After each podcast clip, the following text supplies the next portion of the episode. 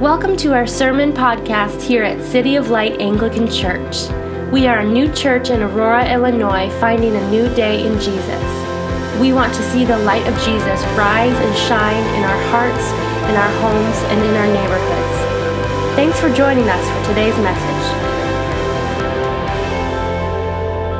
Uh, a few uh, weeks ago, shortly after we had moved to our, to our new home in Aurora, we got greeted one morning by uh, the sound of aurora.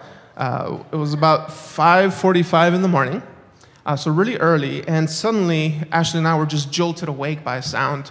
It was kind of explosive, but really strange, bizarre. It wasn't something we expected. It, it wasn't a dragon. Thanks, Grace, for clearing that up. Um, it, it, wasn't like police sirens or anything. It, it was actually the sound of a trumpet. It was the sound of a guitar. It was the sound of a booming man's voice singing out Las Mañanitas, which is the Mexican equivalent of the happy birthday song. So, uh, but, but the thing is that the sound was so strange to my ears at that point that like cortisol was running through my blood and, and I was just so awake looking out in the window, what's going on? Um, but it was a pleasant sound in the end. Um, and no joke, the, the chorus of the song says, Wake up, my dear, wake up. Look, it is already dawn. The birds are already singing. The moon has set. And so, uh, all those things were not true. It was 5:45, not quite dawn yet. Um, but man, I was awake. Um, and because it happened to be a, a mariachi party at 5:45, I um, I was pleasantly awake. I wasn't so upset as I normally am when when the garbage truck comes around on Wednesday mornings. Um, but this was a happy one. It was a celebration. It was, um, you know, there was some child or uh, possibly even a, a, a, grandma waking up to a, a celebration of his or her birthday. And so, what I wanted to submit to you all, what I wanted to tell you, I know it's not a perfect metaphor, but I really believe that Advent comes like a mariachi party at 5:45 in the morning to us and it's good. It's good because it, it wakes us up, you know, it, it wakes us up from the lull of the events, of the circumstances in which we're living. It, it brings this kind of cortisol uh, level clarity about what's going on, about the deepest realities of who we are and, and uh, who God is and what this world is about. But it also comes with great joy, with, with a celebration, not so much of a birthday, well, actually of a birthday, um, but also specifically a promise that the Lord will come to restore all things.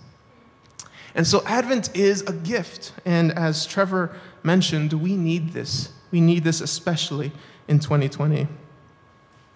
And so in the passage I, read in Spanish, I'll, I'll read this section in English.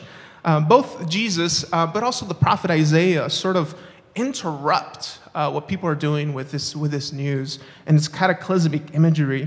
The sun will be darkened, the moon will not give its light the stars will fall from the sky and the heavenly bodies will be shaken. And we can make a lot of that symbolism.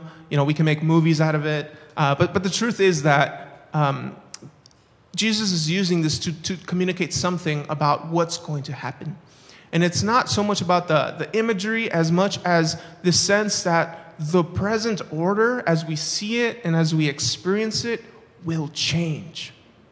There's going to be a radical, a global transformation where everything that is anti creation, anti justice, anti Christ will be toppled over like those dragons slain. They will be um, eradicated from the face of the earth.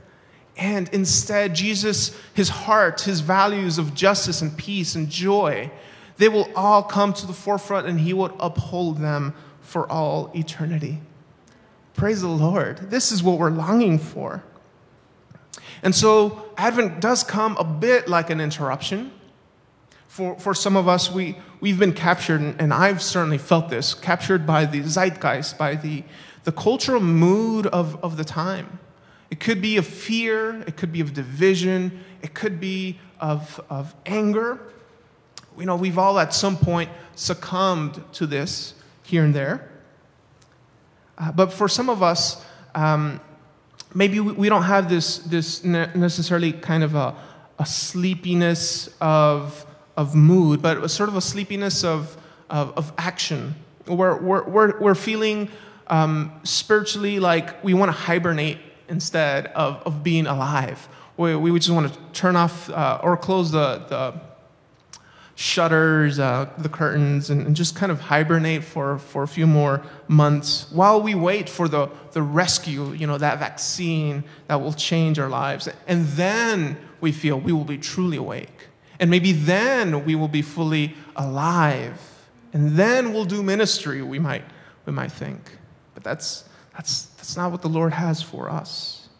It's not about um, getting caught in this cultural mood or this, this hibernation. Um, and it's also not, you know, a lot of us might feel spiritually paralyzed as well. As Advent comes, we, we feel that we're not allowed to be um, hopeful, that out of sheer exhaustion or out of simply dread of what might be or might be coming with no end in sight, we just can't uh, engage with the Lord. We can't engage with um, loving others. And so Advent blasts like that trumpet. And Jesus tells us that he is like a homeowner who's going to come back home and he leaves us at our post and he says, Hey, I don't know and I can't even tell you when I'll return, but I want you to be faithful. And I want you I want to find you being faithful to me. And so Advent does come with a promise and a celebration that we can hope because there is rescue coming. And this is what I wanted to share with you today. It's just about the hope of the Lord. It is the hope that we are given in Advent. And, um, you know, hope is, is used in different ways in our, in our society. You may have heard, you know, in, in the Bible, hope is not wishful thinking, it's not um, believing something contrary to the evidence. That's not what gospel hope is. But it's also not optimism. It's not, you know, expecting the, be- the best of two possible scenarios to, to happen. Those are too small. Gospel hope is so much more. It is a freedom. It is a freedom to believe in a good God who, by the power of the resurrection, makes what seems impossible into a reality. Gospel hope is a freedom to believe in a good God who, by the power of the resurrection, transforms what seems impossible into certain reality. It is liberative.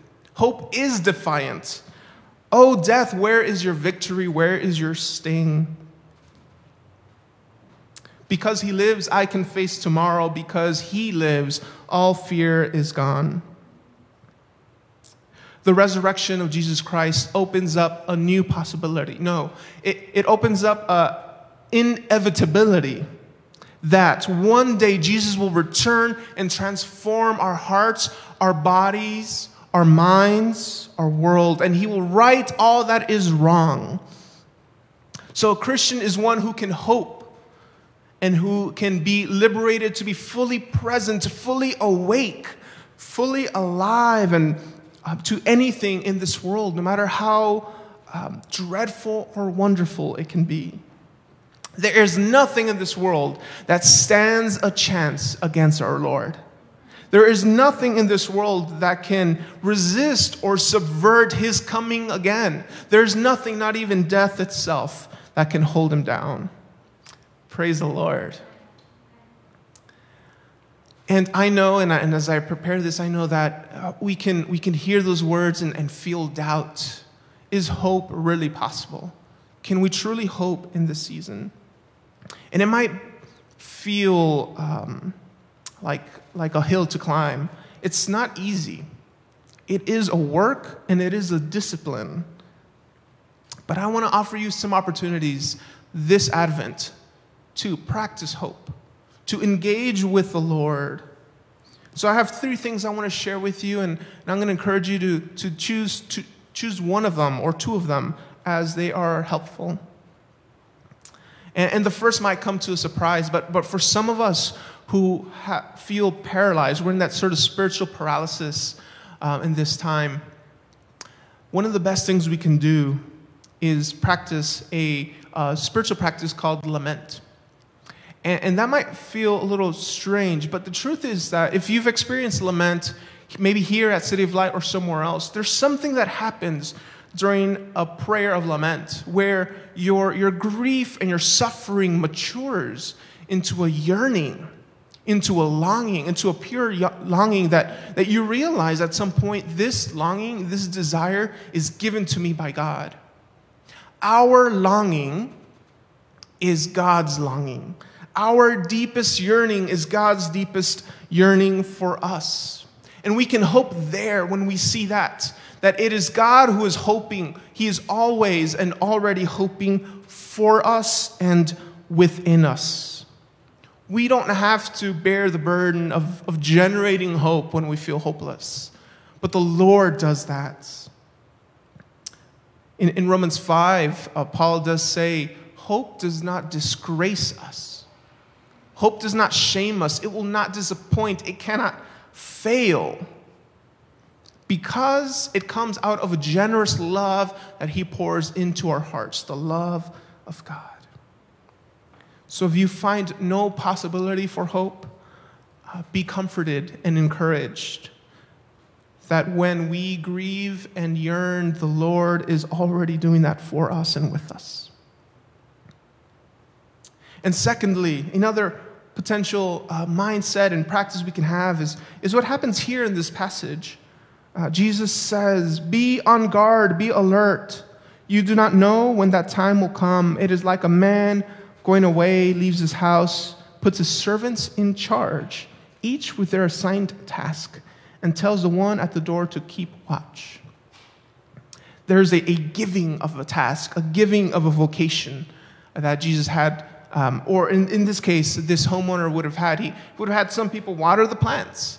Others peoples would, would um, I don't know, uh, make sure the lights were off at the end of the night. Other people would be security. Um, other people would, um, would, would make sure others are fed. Um, everyone had their own task, their own work. And by doing those tasks with diligence and with grace, they were waiting for their, for their homeowner, for, for their Lord to come home. And Jesus also gives us tasks, He gives us callings and vocations. And when we engage with those things, we can see that Jesus Himself is fully present to us. He is engaged with us. And this gives us a, a hope that we are doing what He would love for us, what He invites us to do. And our vocations can be as big as, as job careers and, and those sorts of things, but also um, as important as, as being a spouse, as a mother or father.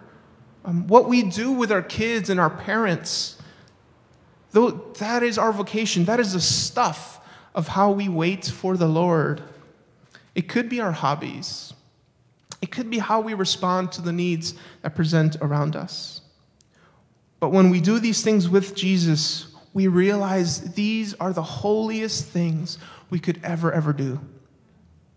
The things we do for the Lord and with the Lord, that is the holiest thing we can do. And so Jesus meets us in those moments. He graces us with his uh, appearance, and that fills us with hope, and that fills us with uh, hope for others.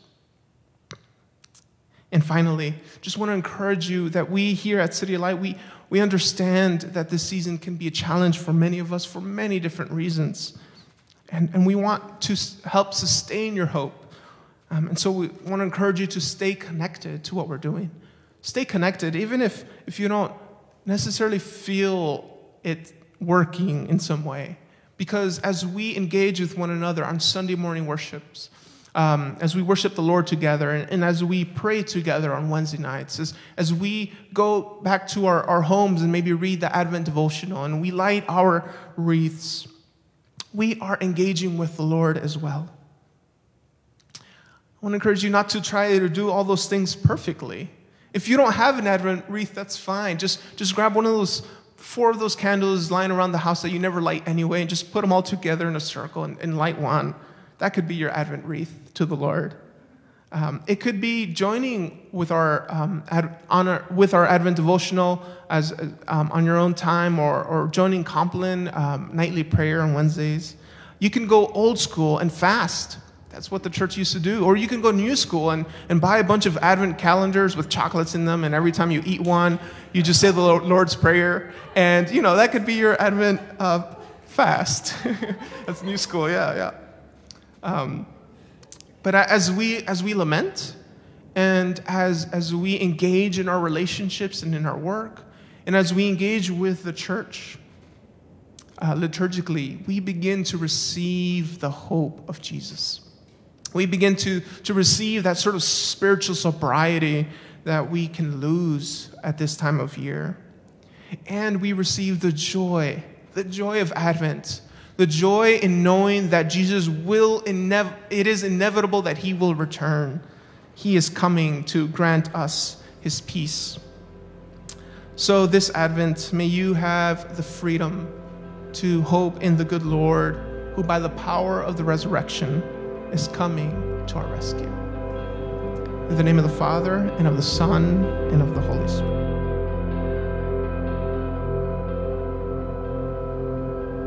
Thanks for listening to this podcast from City of Light Anglican Church. We'd love to hear from you. You can find us online at cityoflightanglican.org. And now, may the light of Jesus scatter the darkness from before your path.